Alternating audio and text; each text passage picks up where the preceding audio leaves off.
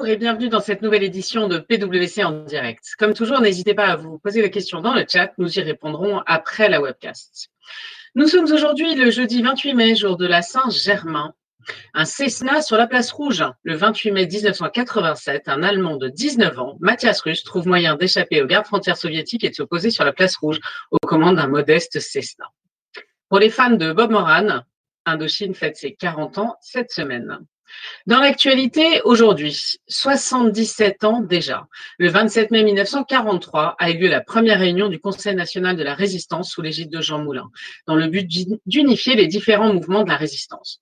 Après la libération, le programme d'action de la résistance, connu sous le nom Les Jours Heureux, parait en 1944 et conduit à la mise en œuvre de réformes économiques, sociales et politiques qui posent les bases du modèle social français.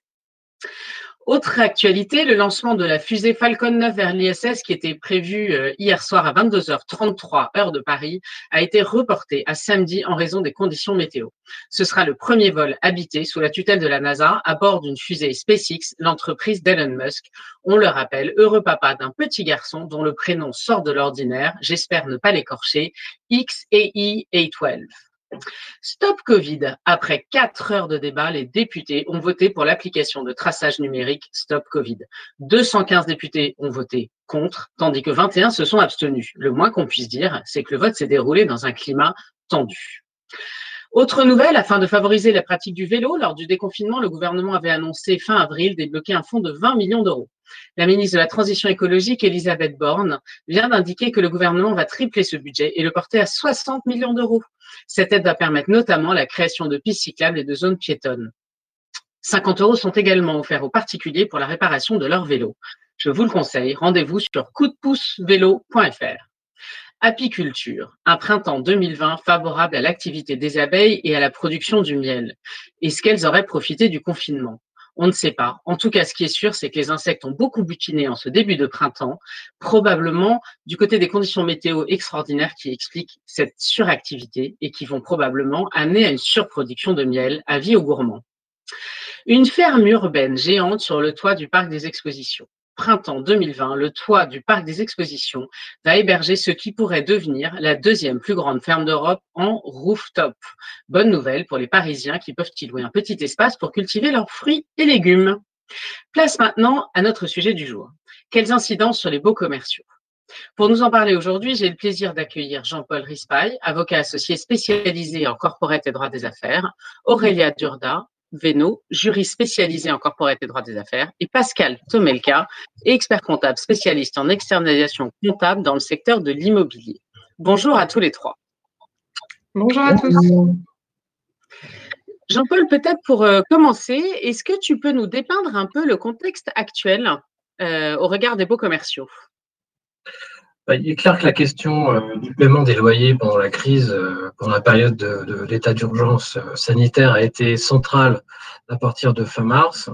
Ça a même été critique pour le, commerce de l'État qui a subi les fermetures administratives pour, les secteurs non essentiels à la vie de la nation. Il s'en est suivi, on l'a, vécu, hein, l'absence de chiffre d'affaires pour, ces commerces. Et c'est encore, encore plus critique pour le, petit commerce. Au-delà, on sait que la crise économique, s'annonce profonde et elle sera de nature à affecter les relations bailleurs-preneurs euh, sur les prochains mois. Et d'ailleurs, quelle a été euh, l'attitude des acteurs pendant cette euh, crise sanitaire? Alors, incontestablement, les, acteurs ont pris la mesure de la crise et ils ont agi avec, une, avec responsabilité. Alors, côté gouvernement, il y a eu une attitude et un positionnement plutôt habile, puisque les mesures ont été prises sans ingérence euh, spécifique dans les rapports bailleurs-preneurs, mais des mesures qui ont quand même été efficaces dans le sens de la suspension des échéances locatives. Euh, de la même façon, on a des prises de position qui ont été très nettes, notamment de la part de la Fédération des bailleurs commerciaux, en faveur euh, spécifiquement des petites entreprises. C'est vrai que la la, volonté de, l'ensemble des acteurs a été de protéger essentiellement le secteur des petites entreprises. Euh, et d'ailleurs, le, gouvernement a ensuite, et tout au long du, mois d'avril et, et, mai, instillé des messages, fait passer des messages allant dans le sens de la, de la suspension euh, du recouvrement des loyers. Et, globalement, ce qu'on peut dire, c'est qu'on a une, on a une certaine bienveillance des acteurs du marché dans, ce contexte, avec une, une organisation, qui s'est faite autour d'une suspension du paiement des loyers, le tout inspiré par les mesures gouvernementales. Et du coup, quelles ont été finalement ces mesures prises par le gouvernement? Comment elles se sont, comment elles s'appliquent? Quel est leur champ d'application? Alors il faut parler de deux mesures. Il y a une mesure qui est effectivement très orientée euh, micro-entreprise. Donc, c'est les sociétés qui relèvent ou les activités qui relèvent du fonds de solidarité. Donc là, il a été décidé de neutraliser en fait toutes les sanctions légales et contractuelles euh, applicables, euh, et, ce qui se traduit mécaniquement par par un report des, un report des loyers. Alors, on ne parle pas euh, d'absence d'exigibilité. Il est clair qu'au sortir de, de, la période de, dont, dont on, traverse, il y aura euh, un retour d'exigibilité des, des, loyers. Mais dans tous les cas, là, dans le, cas présent, on neutralise les sanctions légales et ces sanctions seront et contractuelles et ces sanctions sont neutralisées pour la période en question de manière définitive. Il y a une deuxième disposition qui est issue d'ailleurs d'une ordonnance du même jour, l'ordonnance du 25 mars, euh, qui vise tous les débiteurs en cas de non-exécution d'une obligation échue. Donc là, on parle également, dans ce cas de figure, d'une neutralisation des, sanctions contractuelles. Il faut savoir que cette neutralisation, elle est temporaire, donc on vise quel type de, euh, de clauses? Donc on, vise les astreintes, les clauses résolutoires, euh, les déchéances de terme. Donc, bien sûr, il y a les obligations de paiement, mais on n'a pas que les obligations de paiement.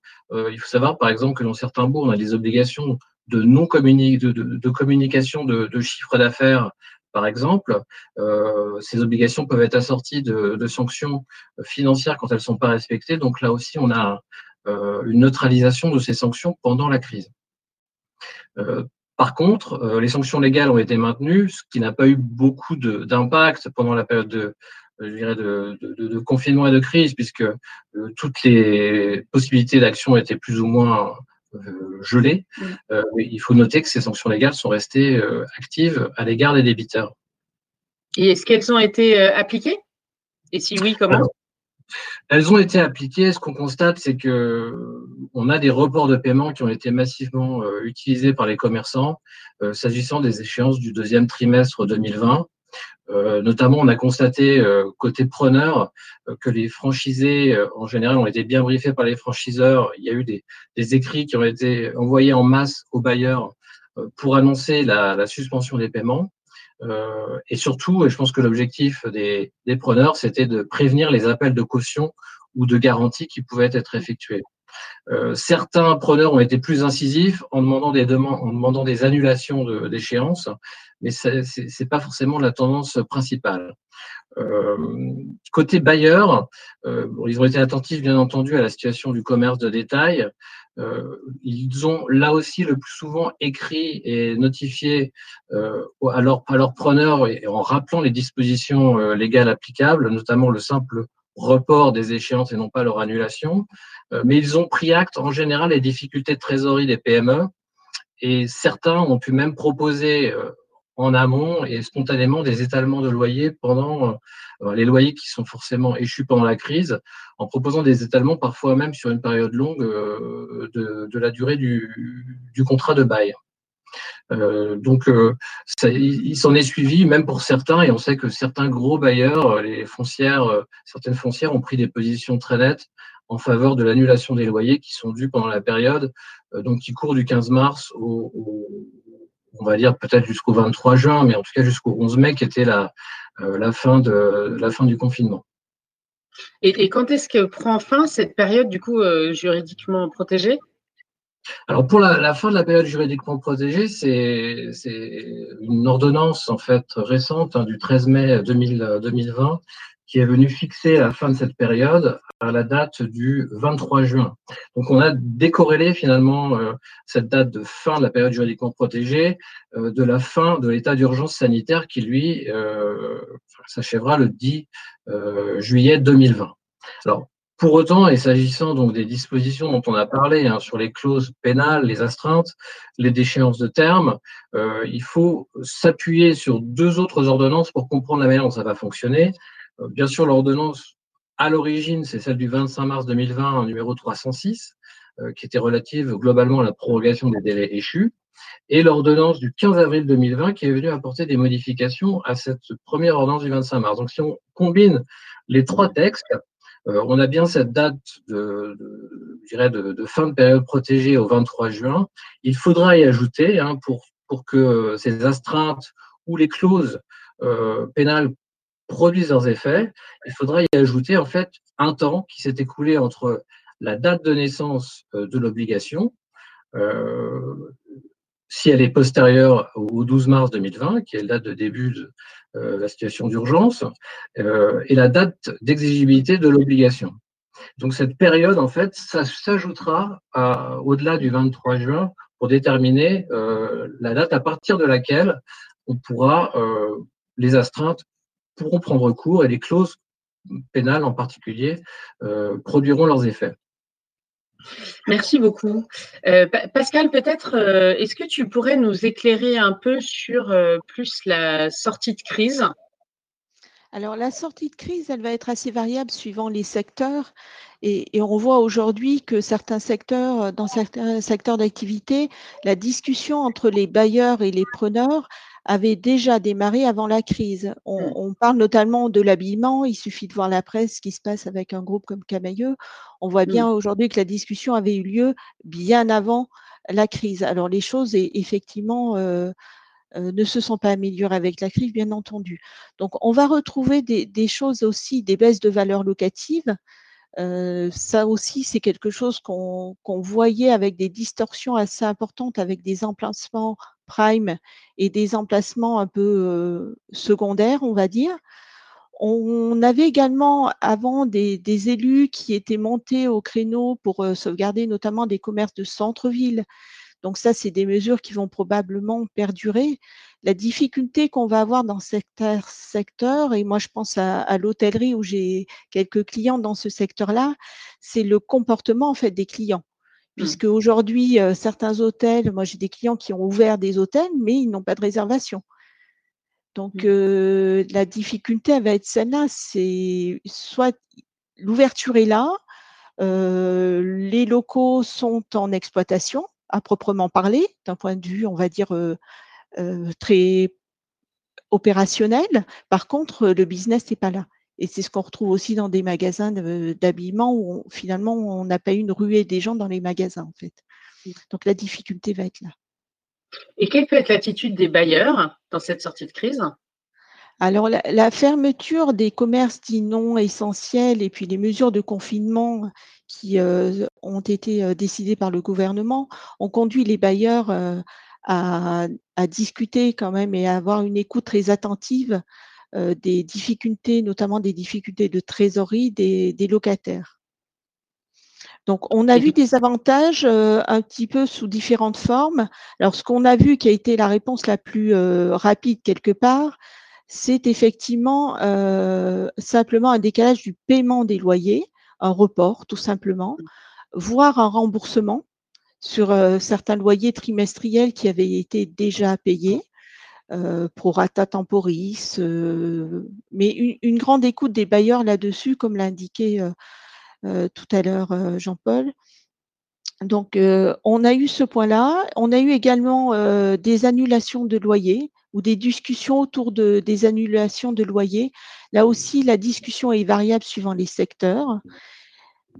et on peut avoir même des cas où on a des coûts qui ont été pris en charge par des bailleurs.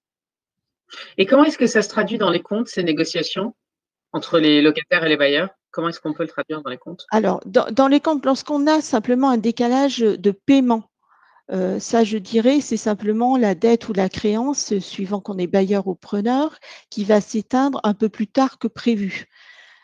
Mais je dirais qu'il n'y a pas d'impact aujourd'hui dans le compte de résultat. Ce sera simplement une mention éventuellement à indiquer dans les annexes pour ceux qui clôturent les comptes euh, en cours d'année.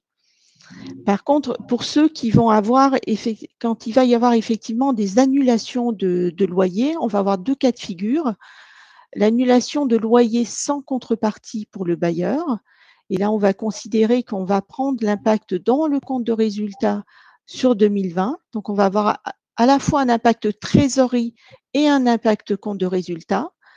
Lorsqu'il y a par contre une contrepartie pour le bailleur, il va falloir analyser effectivement la discussion et la négociation et l'avenant dans le bail pour voir comment on traite cela avec la méthode soit de lissage des loyers, soit de prendre plutôt en fonction des échéances, méthode des avantages que l'on a par ailleurs au moment des franchises que les comptables connaissent bien, je dirais.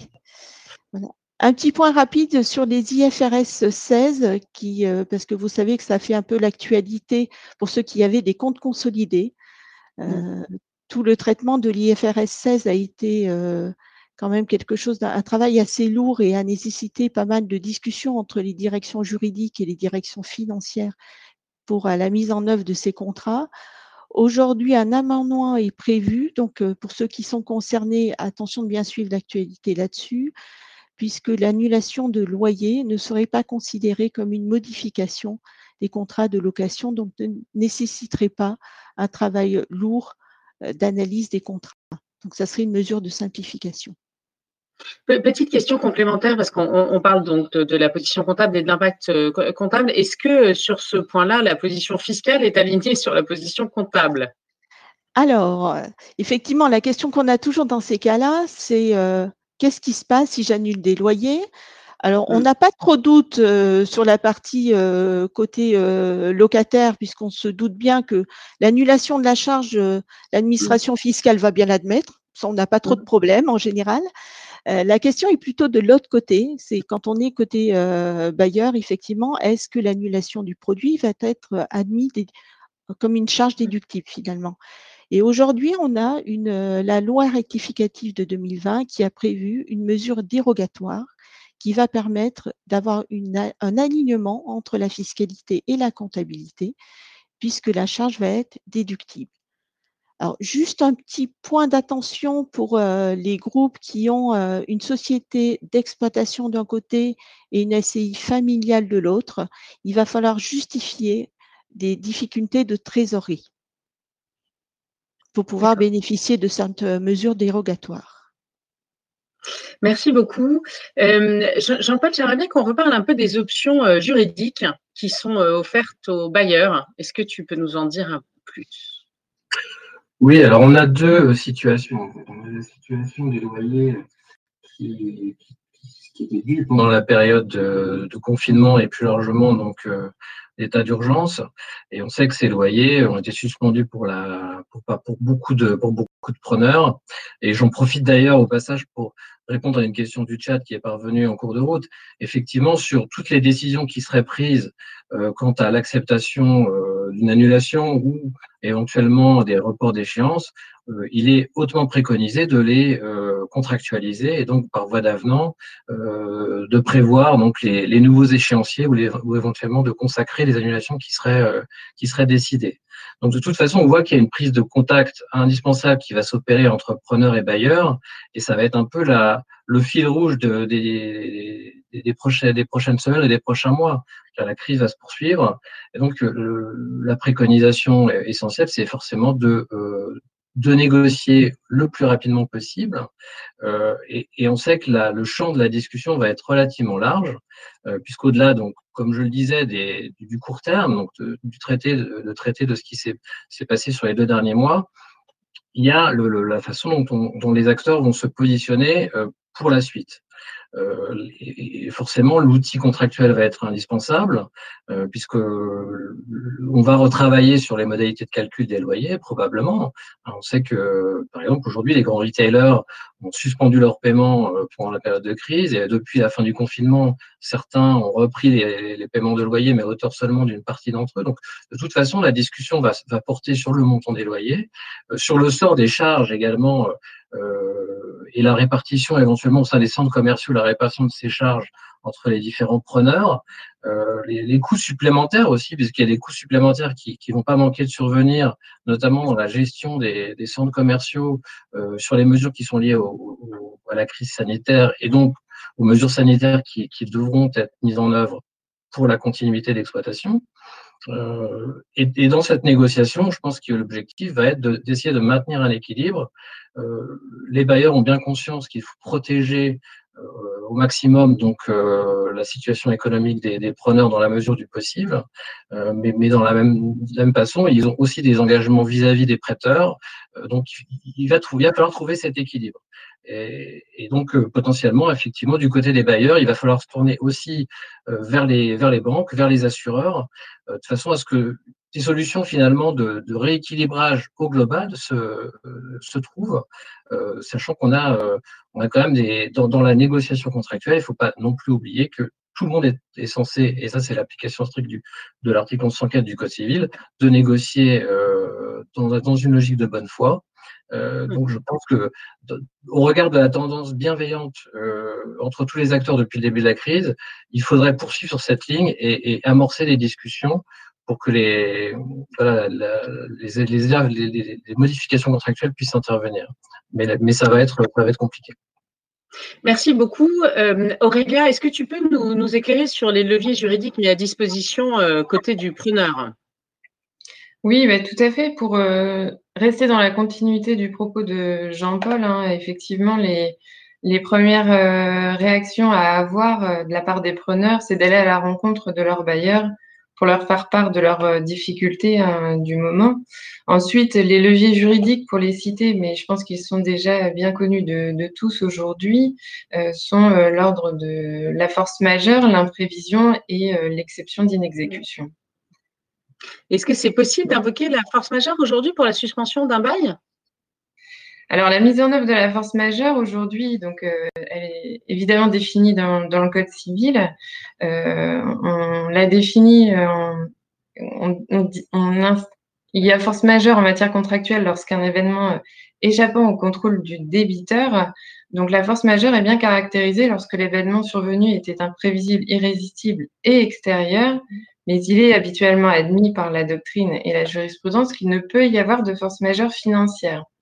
Donc, euh, le preneur qui se retrouve dans une situation euh, en, difficulté, pour payer son loyer aura des difficultés pour obtenir la suspension du paiement des loyers sur le fondement de la force majeure.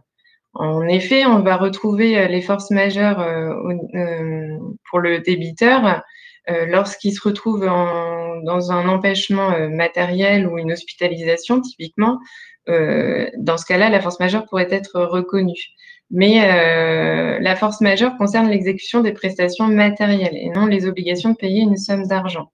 Donc le fait pour le locataire que son obligation de paiement soit devenue difficile n'est pas suffisant euh, pour s'exonérer de l'exécution de son obligation. Donc il y aura des difficultés financières euh, de la part du preneur sur la période, on en est euh, certain, mais ça, ne l'exonère pas pour autant de son obligation de paiement du loyer. Merci, très, très, très clair. Et est-ce qu'on peut invoquer l'exception d'inexécution? Alors, effectivement, la situation étant particulièrement inédite, les preneurs n'auront pas la possibilité de réclamer donc un dédommagement en raison du, manquement de la, des obligations de la part du bailleur quant à la délivrance du bien loué. Euh, les causes liées à cette euh, situation sont extérieures et inédites euh, et répondent aux critères de la force majeure qui seraient invoqués euh, dans ces cas-là par les bailleurs. Donc, on a vu la fermeture administrative des commerces et euh, tout lieu accueillant le, du public empêche la bonne exécution du contrat de bail commercial pour l'obligation de délivrance du bailleur.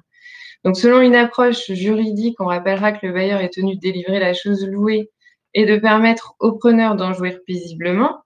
Euh, il y a une jurisprudence constante qui, euh, qui retient les fermetures administratives administratives pardon, qu'ils ont considérées comme euh, des circonstances insurmontables et imprévisibles caractéristiques de la force majeure. Donc le bailleur n'est donc dispensé de son obligation de délivrance de la chose louée que pendant la durée de fermeture des commerces prononcée par les mesures réglementaires. Donc le bailleur de locaux situés en galerie commerciale, par exemple, subit la, la fermeture des lieux accueillant du public qui sont non indispensables à la vie de la nation, ce qui euh, ne lui permet pas de satisfaire son obligation de délivrance, prenant son fondement dans un cas de force majeure. Donc cela renvoie à l'impossibilité de jouissance du fonds en raison d'un cas fortuit de force majeure pour le preneur, et donc en réponse à l'impossibilité pour le bailleur de satisfaire à son obligation de délivrance, euh, le preneur euh, pourrait suspendre le paiement du loyer sur le fondement de l'exception d'inexécution, Mais c'est vrai que c'est une solution qui doit être amenée avec beaucoup de précautions. Le locataire pourrait ainsi opposer au bailleur l'exception d'inexécution pour suspendre le paiement de son loyer. Mais on, imagine que cette position retenue pour les locaux se situant dans les galeries commerciales, car la mise à disposition des locaux par le bailleur est devenu euh, est empêché réellement, mais cette position serait euh, plus fragile à défendre devant les tribunaux lorsque la fermeture frappe directement le fonds de commerce du preneur situé dans un local indépendant ou frontaru, euh, le bailleur ne se retrouvant pas en défaillance face à son obligation de délivrance. Merci beaucoup. Peut-être une, dernière question pour toi, et je suis, désolée, je vais être obligée de te contraindre pas mal en timing parce qu'il nous reste plus que trois minutes, donc ça passe très très vite. Euh, comment est-ce qu'on peut effectuer la délivrance d'un congé ou, le renouvellement d'un bail commercial euh, en ce moment? Encore une fois, en assez résumé. Oui, alors c'est vrai que dans ce cas, il nous semble que la prorogation de, délai euh, a été visée par l'article 2 de l'ordonnance. Donc euh, la délivrance de, de congés, c'est un petit peu particulier parce que ça n'a pas été visé par, euh, spécifiquement par les textes. Euh, donc on va considérer la date de fin de la période juridiquement protégée au 23 juin qui permettra un report, une prorogation du délai jusqu'au 23 août pour la délivrance de congés. et pour le droit au renouvellement, le locataire n'ayant reçu aucun congé de la part du bailleur dans le délai imparti, qui entend obtenir son, renouvellement, euh, pareil, euh, on, va considérer la date du 23 juin euh, comme un point de départ pour la prorogation des délais. Donc jusqu'au 23 août. D'accord. J'ai fait, j'ai fait plus rapide du coup pour tenir compte du temps. Merci beaucoup, c'était c'était très très clair. Euh, du coup, peut-être en résumé, euh, Jean-Paul, qu'est-ce que tu conseillerais à nos auditeurs du jour? Quelles, orientations il faut garder en fait? Bah, Je ne sais pas si c'est en résumé, mais je pense qu'il y a, on peut s'attendre peut-être de nouveau, un nouveau type de contentieux lié à cette période très particulière. Euh, mais on sait que la résolution de ces contentieux devant les juridictions va prendre du temps et sera d'autant plus compliqué que l'engorgement euh, euh, a été patent de par la, crise et on sait la, façon dont les choses se passent habituellement. Donc on, a une recommandation, c'est peut-être d'aller à la médiation parce que euh, quand, les, points de contact entre euh, bailleurs et preneurs sont compliqués, euh, la médiation pour résoudre ces conflits peut être un outil assez efficace. Donc, je crois que pour le court terme, c'est la négociation et éventuellement ces outils de résolution de conflits euh, aujourd'hui assez dynamiques et qui permettent de gagner beaucoup de temps. Euh, pour la suite, euh, clairement, les, les, les baux vont devoir être aménagés. On va tenir compte de, de, cette situation de crise très particulière pour revoir euh, un certain nombre de, dispositions, notamment sur toutes ces questions d'imprévision et de force majeure.